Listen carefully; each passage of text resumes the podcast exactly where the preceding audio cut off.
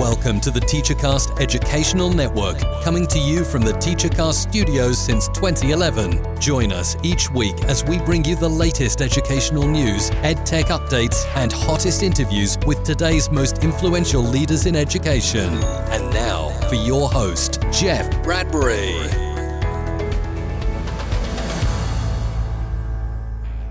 Hello, everybody, and welcome to the TeacherCast Educational Network. My name is Jeff Bradbury. Thank you so much for joining us today and making TeacherCast your home for professional development. This is TeacherCast Podcast, episode number 229. And on today's show, we are talking all about makers, maker movement, and more importantly, a brand new book coming out from ISTE Publications called The Maker Playbook.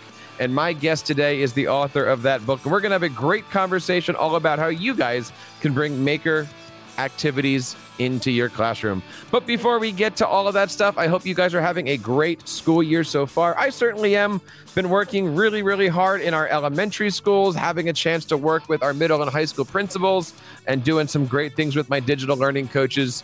And speaking about digital learning, guys, don't forget we have our Ask the Tech Coach podcast each and every Monday.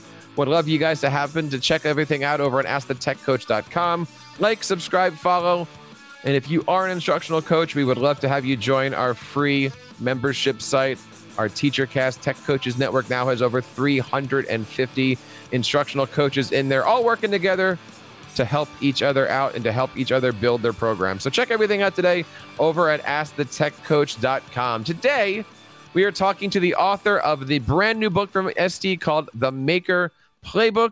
She is an amazing educator and technologist from the great state of Wisconsin. I want to bring on today my good friend, Miss Carolyn Habig. Carolyn, how are you today? Welcome to the TeacherCast podcast. Doing great. It's been a wild year and it's only just getting started, but all in great ways. Oh my goodness. I have been having such a great year so far working in elementary school, but you know what? I am having a problem bringing this whole concept of maker making into my school. The other day I was walking in the hallway and I saw one of our teachers with cups and strings and I said, "That is awesome." And I started thinking to myself, how do I get other teachers to be that daring, dangerous, and inventing? You've got a nice little book out right now with our friends from ISTE. Talk to us a little bit about what you're doing these days and talk to us a little bit about the Maker Playbook.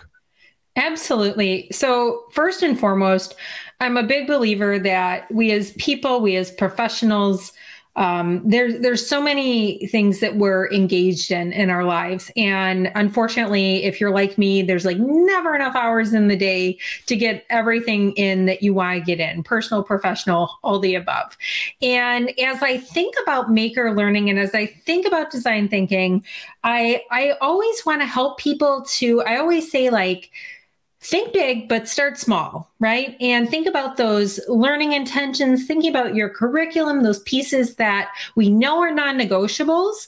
Those aren't fighting innovation, those are actually an invitation.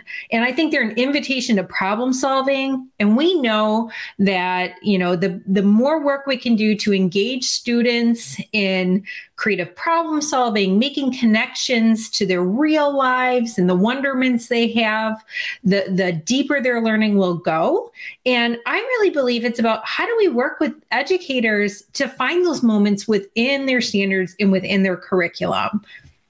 I think it's important that we start the show by saying the maker concept I, I, hear the words maker movement, but you know, we can dive into that. But this really can be for any subject. I mean, I've done maker activities as a music teacher. I did them mm-hmm. as an orchestra teacher. I've done them as a coach. Uh, we we brought them into kindergarten. We brought them into biology. Maker really is for everybody. I I could not agree more. Actually, one of the biggest things um, that motivated me in my work and that um, to also writing this book is that maker learning doesn't just fit in say one type of course or with one type of grade level. It offers a variety of uh, modalities and strategies to engage all learners in inventive problem solving. And then later, if you want, bringing in some of that computational thinking, although yeah, I know that can be a scary word for some people. Um, that yeah, there's so many fits. And and like like I said, it's really about thinking big but starting small and saying where in my curriculum uh, can students engage, problem solve, and ask questions. And I believe all content areas in grade levels have those opportunities it's funny how you describe it that way because when you say things like problem solve and ask questions, I'm going down to the other day when I'm walking into that kindergarten room and they're playing with Lego, they're playing with dinosaurs. Now, on one hand, kindergartners playtime. Mm-hmm. If the kindergarten teacher just said, What is the dinosaur doing? How is the dinosaur moving? That's asking questions and forming a hypothesis and all of that great stuff. I really truly believe every teacher already has a makerspace in their room. They just need to unlock their own potential for it. Am I right? I would agree. Yeah, I would agree with that. I I think that's actually a really um, cool way to state that and say that because I, I do believe a lot of people, and, and that's the thing. It's like I also run into other people are like, well, I'm already doing project based learning or I'm already doing these things. And sometimes it's about just taking that next step and looking at what maybe are their specific skills, whether you're looking at like ISTE uh, student standards for innovative designer or mm-hmm. computational thinker. Now, those standards I think really provide you know that edge that kind of helps us take the work that we're already doing and, and take it a little further to prepare learners for their journey whether it's within education career or life one of the things i've been finding is the possibilities. It really is endless possibilities for this. I mean, just going back to what we were talking about, a, a, maker could be kindergarten kids with Lego and dinosaurs. When I was teaching in a middle school, a broadcasting course, and we had, you know, video cameras, I was looking at that as I'm building a makerspace. And when I go out to do my professional development stuff and I bring my TeacherCast studio and I've got all the cameras and I look at that also as a makerspace. I think too many people put their blinders on and say maker means marshmallows and spaghetti. Mars, you know, maker means uh, 3D printers and gizmos and that is there's so many different ways of looking at this. Well, well, yes. One, there's so many different ways of looking at it, and I think it's important that we push the conversation to to look at those different tools and modalities for prototyping and making. Because if you think about it, a lot of times it's those digital tools that also increase opportunities for accessibility. And when we look at how do we really create inclusive learning experiences across the the board and look at the diverse needs and learner variability, I think the more we can broaden our view of ways uh, learners can engage in prototyping and making, I think the better off um, we'll all be. And I think there's great opportunity. And sometimes when we forget to look at those things through this maker design thinking lens, we're actually cutting out a variety of opportunities that are they're really important. On your book, which is again called the Maker Playbook. And and by the way, all of the stuff that we're talking about today is going to be over at teachercast.net forward slash Maker Playbook. And if you like this episode, if you want to learn more, I've got great news for you. This is just the first time that Caroline's going to be on. We're going to be really tearing this book apart and doing multi series. We're going to do it also on our tech coaching channel. So stay tuned teachercast.net slash maker playbook. That's actually going to go to like a category page where we're just going to list everything out there. But I want to read a, a, a section here of her book and I want her to comment on this. I want you to comment on this. This book is also for educators who believe that all students can learn and for educators who take pride in developing the scaffolding to help all learners reach levels of higher order thinking and engagement. Who's this book for? This book is for people who are working directly with students. And it's also for people working, whether you're working at a building level system or a district level system, to think of how do you create that inclusive maker learning culture yeah. at no matter what level you are working with. And I think it's the book intentionally, I wanted to think through what are those different pieces, because obviously our, our classrooms and our, our educators play a very powerful role in working directly with with learners in order to engage them in this type of learning and thinking but also having a school system or a school district that understands what are our shared commitments and looking at inclusive learning and innovation i think is is important as well. So in this book i tried to think about you know how can you build something up um, from nothing because that was actually one of the tasks that that I was given when I was um, hired uh, for one of the school districts I, I, work with. And the superintendent first said, Carolyn, I want you to put maker spaces in in every building. And by the way, this was also when it was like we're rolling out iPads and Chromebooks one to one and and what's now Google Workspace, like all in the same year.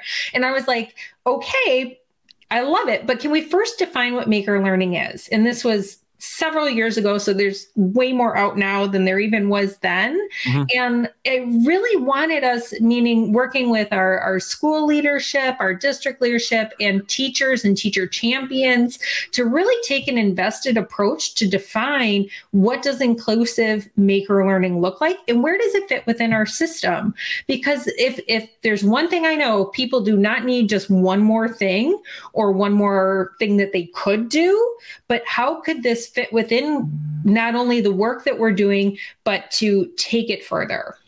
You know, it's eh, going back to what you just said. If, if I go back to when, when I was growing up, and this was in the 80s or so, the idea that does your school have a computer lab? And of course, that turned into everybody has a computer in their classroom. Now, you know, here, but we've gone through the last 15 years, I would say, at least 10 years for me doing this as TeacherCast, where does your school have a makerspace? Now makerspaces are common, and now it seems like the concept of going to the makerspace is thankfully shifting into in your own classroom, what's it going to look like? Mm-hmm. It's still a scary thing. Your book is put together in a very unique way. Talk to us a little bit about what we can expect when we see it, get our hands on it, and most importantly, talk to us a little bit about all of the supplements because your book is QR code friendly. It's got extra stuff. Um, it's got audio, video. It's got a ton of stuff on here. Talk to us a little bit about what somebody's going to be able to do and interact with. So, whether you are working with um, leading teachers or whether you're working directly with students, I wanted to work very hard to take those strategies that we're discussing and sharing in the book and then also have them with accompanying templates that you can modify and you can make your own because I know all of us have the as we talk about design and we talk about constraints, all of us in our in our professional lives face those as well. And I wanted to people to be able to focus on the implementation and thinking through how can this work within my system, whether it's a school system, whether it's your, your classroom system. And I, I really wanted to have all of our how-to strategies be connected with resources that you could either do your grab and go, right? Like I purposely put things on a Google site, used a lot of Google Docs, Google Slides. Um, I create a lot of content in Canva so then people could just take it and and use it or also take it tweak it and use it because i know we all have like unique needs um, whether it's our students our organizations our our rooms right? Our maker spaces our classrooms. And i as i was working on this book, not only did I want it to be a how to, but I wanted to provide the reader with the resources to personalize because I think that's where we also have our biggest impact as educators is the way that we take our, our really powerful research based strategies and then personalize them to meet the needs of our learners. I'm looking through the, you know, there's a complimentary Google site here. I'm looking at one of the examples as a Google Doc table 1.2. You've got like a dozen or so YouTube videos to check out, but you've also got all the instruments available for what is it? How does it work? Why do you work? Why is it important that makerspace not just be playtime? You know, I asked the same question to, to mm-hmm. our friends at Lego Education. It's not my kids are playing with toys. This is instructional stuff. Why is it important to be thinking makerspace and standards based teaching?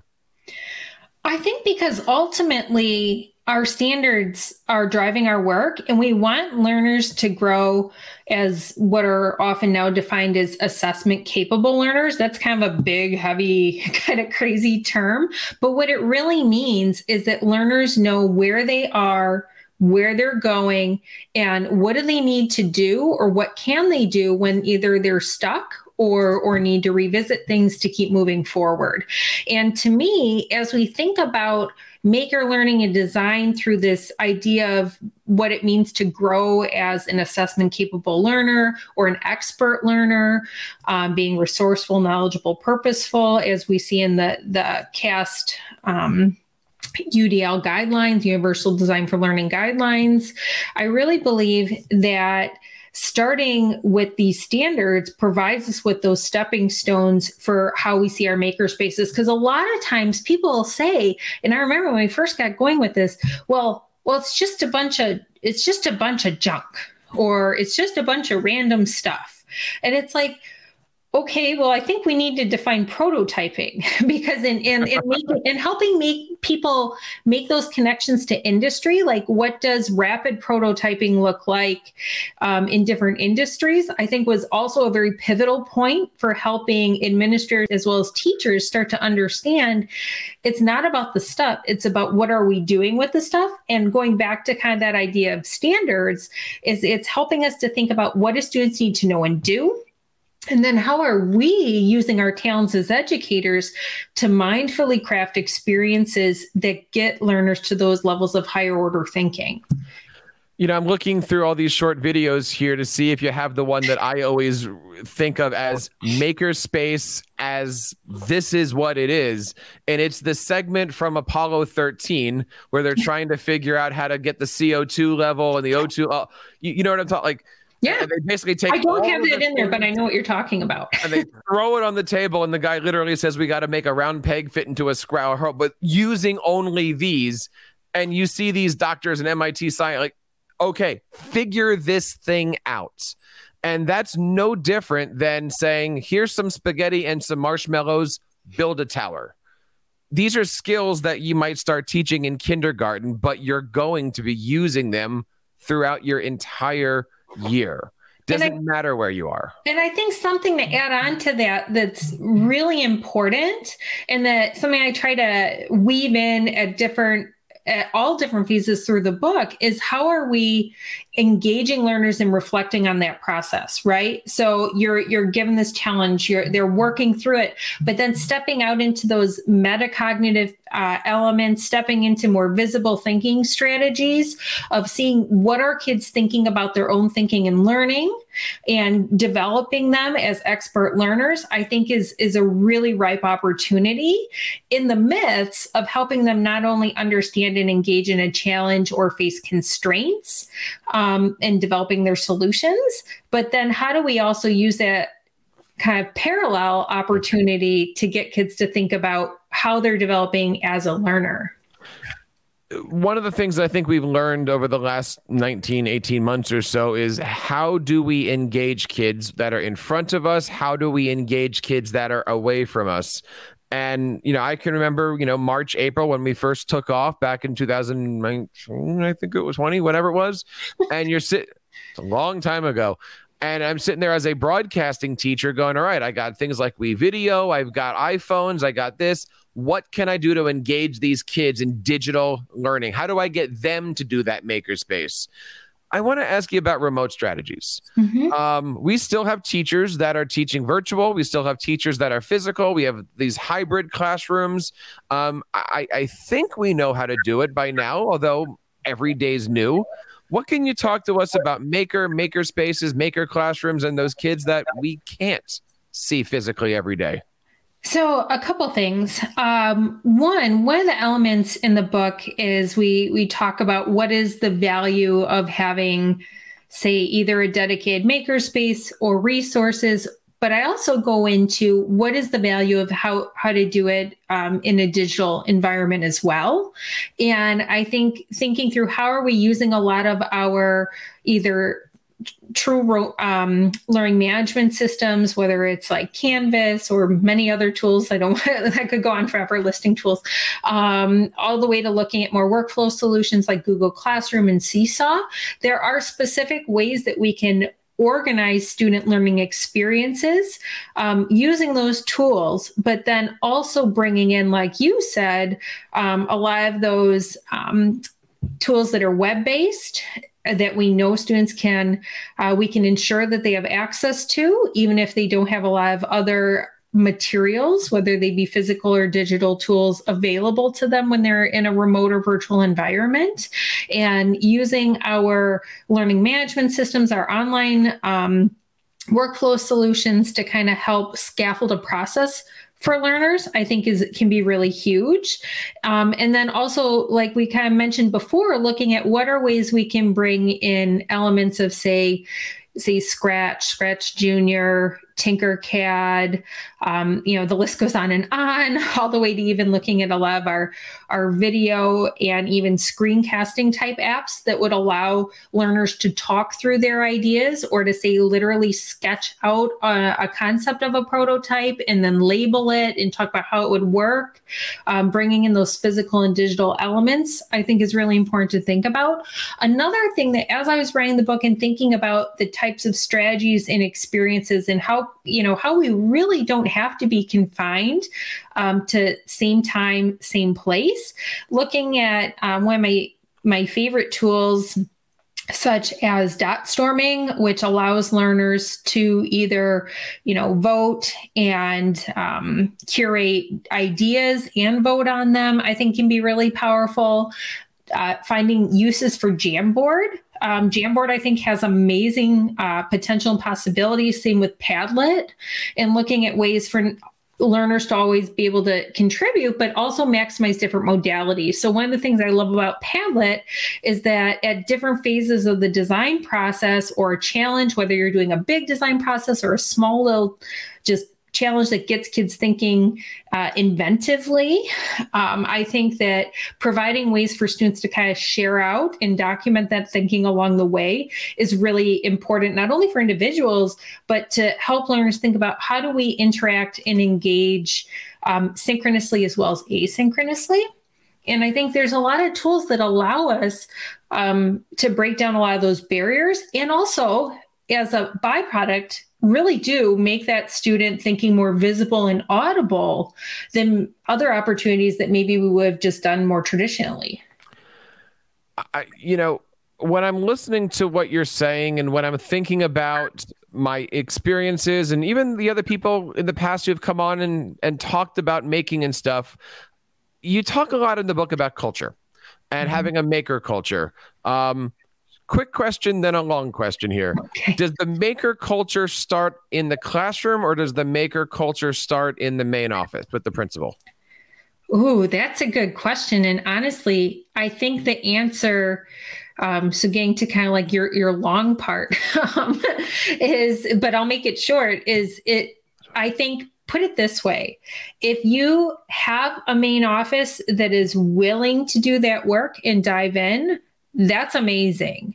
But I also know, as being um, an educator who, as as one of my former principals um, that I used to work with would say, when you know Caroline has an idea, you got to let her run with it. And I think the more we can help teachers find that empowerment, find that connection, and run with things and develop those cultures within their classroom, that's going to touch a lot of kids as well. So I think a lot of times it has to do with, you know, what are the constraints and what are the organizations you're working in, right? And I think in some school systems, you have leadership who is eager and interested in going down that path and connecting it to their other goals, projects, and initiatives that are in place and that's amazing. Mm-hmm. But if that's not where your school system is at and you have this passion for um, innovation and student thinking and problem solving, I think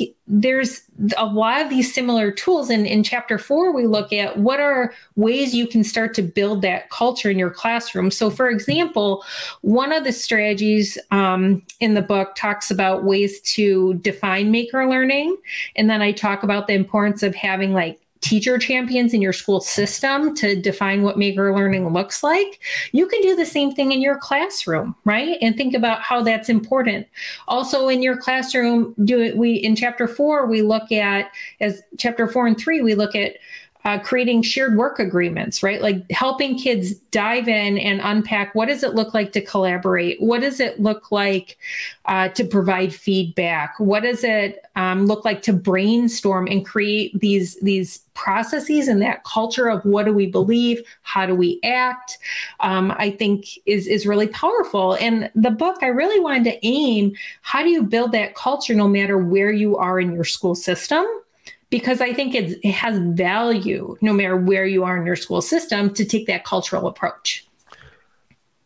That actually di- dives dives. That actually goes into my next question here, which is when you're talking about culture, it's where does it come from? And, and I'll use the example that as a music teacher, um, my background is in violin and viola. So when I pick it up, I am a violinist teaching. If I pick up a cello, I am somebody playing the cello. If I do the makerspace analogy, we all have we all can think of who are good makerspace teachers. Like I got a friend who's a good puppeteer, that's a makerspace. I got a video guy, he's a makerspace. Or I happen to be teaching science, there's a makerspace in there, but you know that that teacher might not fully embrace, fully get. How do you build a a maker teacher. What what what are the qualities of a good i know what i want to ask you. I just don't know the words right now. I think i know where you're going. But how you know how do you not just go through the motions because somebody says i want this. How do you actually get to be a maker teacher with all this stuff and you know really be a, a, a maker head? I love when i work with teachers is to say what are you currently working on? What what do students need to know and do? Like what tell me like how what are you what do you already have going on? Because i know like every teacher has like great things happening mm-hmm. in in some way or another right? And um i like hearing like what's it already look like? Then i like to ask the question in a perfect world you know, what would you like to see more of out of your students? Or what are things that you think they're they're doing okay, but or or maybe some kids are doing well and other kids are maybe struggling a little bit. You know, what do you what do you see? Right. So diving into like getting that pulse on, you know, who are our learners, what are the things that they're facing um, in their learning.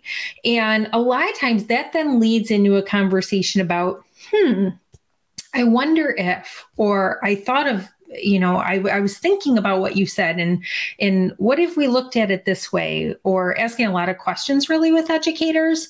And I think the other thing is helping teachers come to that understanding that one, we honor their skills, we honor their content areas, and looking at, you know, I bet you one of the things that makes most individuals passionate about their content area is or specific content areas that maybe they have a passion for if they're teaching multiple content areas is that there's there's some way that they can connect what kids are learning to the real world right mm-hmm. yeah. and to ask questions see this work in action. And it then becomes about how do you create a challenge for learners to make those connections? So, some examples. One, um, I was working with some world language teachers, and they were saying, well, how are we going to do this and and i said well let's let's think about this what are your students learning what are they working on and obviously the target language and developing those skills is like number one. But then in part of their units, they're also looking at um, Spanish speaking cultures, different geographical areas, and some of the, the challenges that persist in different cultures and geographical areas. Mm-hmm. And we kind of came to this, I, this idea that it could actually become a challenge where, you know, we we know that people in certain Spanish speaking countries um, don't have the greatest uh, awareness to the access of healthcare or resources that they have.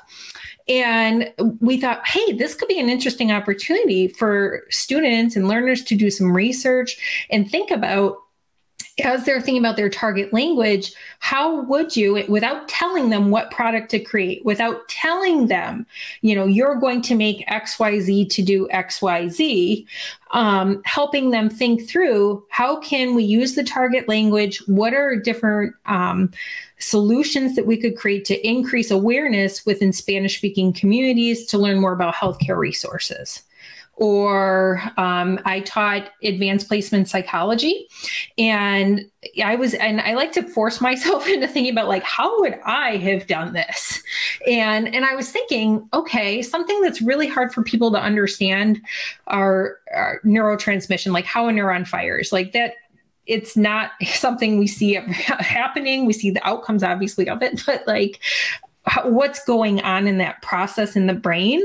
And I had a th- couple thoughts. Like if I were doing a maker learning experience, I would ask my students, you know, how would you explain a concept that is rather abstract to someone? based on say what you know about from what we've learned about learning and cognition from what we've learned about neurotransmitters and different um, diseases and disorders. Um, for example, think of create a situation where, hey, what solution would you provide to say a, a nursing home or um, say a, a, a organization that deals with Parkinson's, like how can you help families better understand um, what's going on with that disease or within the brain? And a challenge could be is how can you then create simulations? How can you create models? Um, how do you raise that awareness and build that understanding? And it, it could be anywhere from a disorder to looking at how kids learn, right? Mm-hmm. And providing that kind of challenge that would require my students to think about what is it that you know our content is but then how do we apply it and when we look at that application of learning that often opens the door to creating a maker challenge if you're looking for more information about this, as I mentioned earlier, we are going to be having Carolyn on the show several times, including probably the next time we come on, we're going to be doing it as an Ask the Tech Coach episode. Certainly make sure that you guys head on over to askthetechcoach.com, hit that subscribe button, like and follow. We would love to have you guys come on there. Carolyn, you are awesome. You just absolutely floored me when you said AP psychology. That's amazing. Um, I can do a whole show on that. But for right now, the book is called The Maker Playbook. It is out there from ISTE, and we want to say thank you to ISTE for putting everything together. Carolyn, where can we learn more information? Where do we pick up the book? All that good stuff. Um, it's it's available at the ISTE bookstore. It's available for pre-order on Amazon. It's coming out uh, ready to ship on September 28th. I just got my copies today, um, so it's it's on its way and it's ready to go. And always, also one thing I want to point out is if you like the more um, interactive and engagement, we also have um, uh, a Facebook page. So, and the goal of that is to kind of keep the conversation going and have that more interactive interactive component to the book as well. So, a lot of options. It is a great book. I'm definitely going to be de- deep diving into it, both as a as a broadcaster, as as Carolyn and I do more shows, but definitely as a tech coach, getting more into the digital learning side of it, standards driven learning sides. I got to tell you, Carolyn, the thing that I love about the book the most is if you look at the top right, it says in big letters for school leaders. This is something that if you're going to be bringing in a culture, you can't just do it in your classroom. Uh, maker costs money. Maker mm-hmm. requires space. Maker requires community support. Um, I've had a lot of teachers say, "I'd love to do this, but my my you know my, my principal wants to know the grading policy and the rubric like the some of these things there needs to be as you mentioned earlier an understanding of all of that stuff luckily we're going to have many, many shows to get together and talk about each of those subjects. So check out other things over on teachercast.net slash maker playbook. Before we get into that, Carolyn, can you throw a couple of those social media links? What's your Twitter? What's your, what's your, things like that on here? uh, Twitter is just at Haebig. So my last name, H A E B I G. And um, the the Facebook page is something I can get you later. Group, it's a group, not a page. Sorry, it's interactive. we will make sure we have all the links over there. This is TeacherCast podcast episode number two twenty nine. Her name is Carolyn Haebig. My name is Jeff Bradbury, and on behalf of everybody here at ISTE TeacherCast and everybody here on the TeacherCast Educational Network, thank you guys so much for joining us today. Keep up the great work in your classroom and continue sharing your passions with your students. You've been listening to the TeacherCast Educational Network, hosted by Jeff Bradbury. Please reach out to the show with all of your questions on Twitter at TeacherCast or online at www.teachercast.net. Be sure to subscribe to our podcast so you don't miss any future episodes. And please take a moment to write a review in the App Store.